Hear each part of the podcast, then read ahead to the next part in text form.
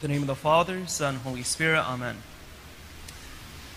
I have heard an analogy of what it's like for someone to be hurt by someone. I've heard the analogy of, uh, for example, when we hurt someone, when we really uh, do someone wrong, uh, what it's like for that person is like imagine a vase being dropped on the floor and all the pieces go everywhere. Then healing is taking those pieces and putting it back together.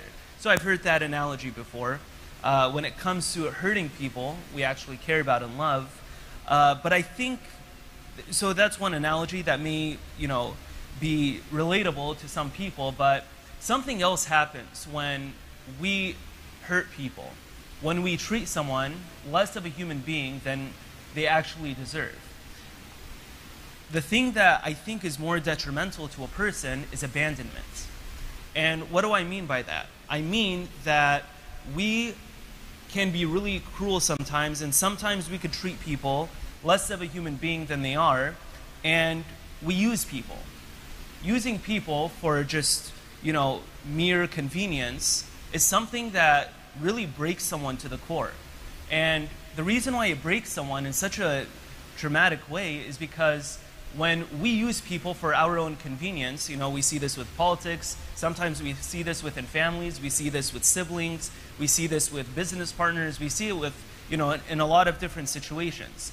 Once you're done using that person, you no longer have any use for them, so then there's immediate abandonment. So imagine maybe, you know, you've dealt with this yourself. Imagine what it feels like when someone just uses you and just leaves you there to rot it's a really lonely feeling. And it's something that is not what true friendship is. And even Aristotle talks about this kind of friendship. He calls it the friendship of utility, where we use someone for mere convenience and then, you know, go about our ways. This sort of friendship and relationship is no different than the, than the one we have with Christ. And if we think we can't fall into that same sin, that same problem of treating Christ the same as we treat other people, we're wrong. Because St. Luke proves it in this gospel today. So, these 10 lepers, they show up to Christ, they need something from him. Okay, there's nothing wrong with that. If you need something from Christ, I mean, Jesus tells us, whatever you ask in my name, I will give it to you. Come to me, all you who are weary. Okay, Jesus tells us to do that. They're doing just that.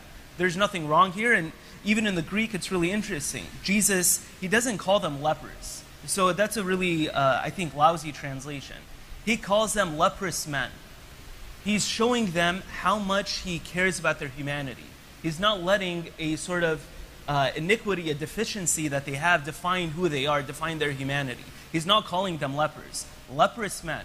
Okay, Jesus is already showing where he stands in his friendship. Then what happens? They go, Jesus, Master, have mercy on us, everything is good. Then he says, Go and show yourselves to the priests, and then they were cleansed. Okay, everything is good so far.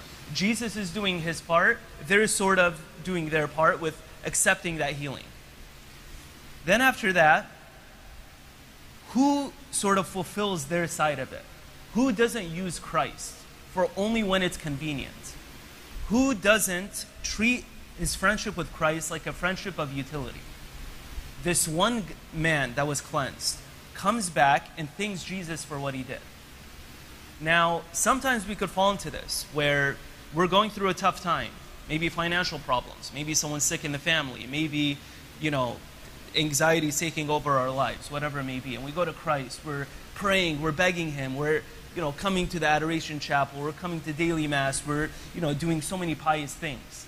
And then the second we get what we want, okay, you sort of you sort of start, excuse me, to see your prayer life, you know, decrease a little bit. Or let's say nothing happens, you sort of lose faith and back away.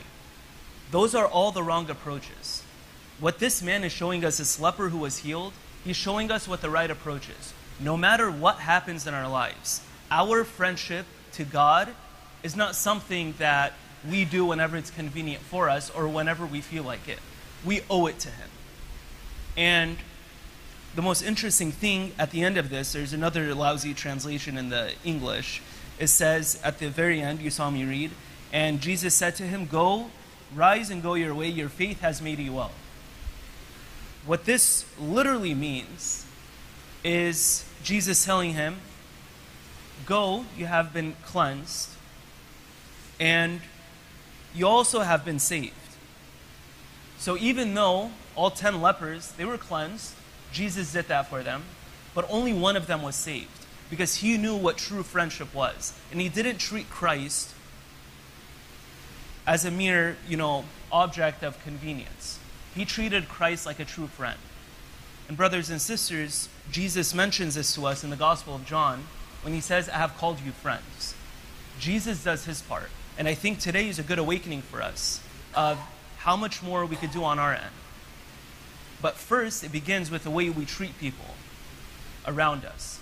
We can't think we can treat Christ as a true friend if we don't know how to carry a true friendship with the people around us. Amen.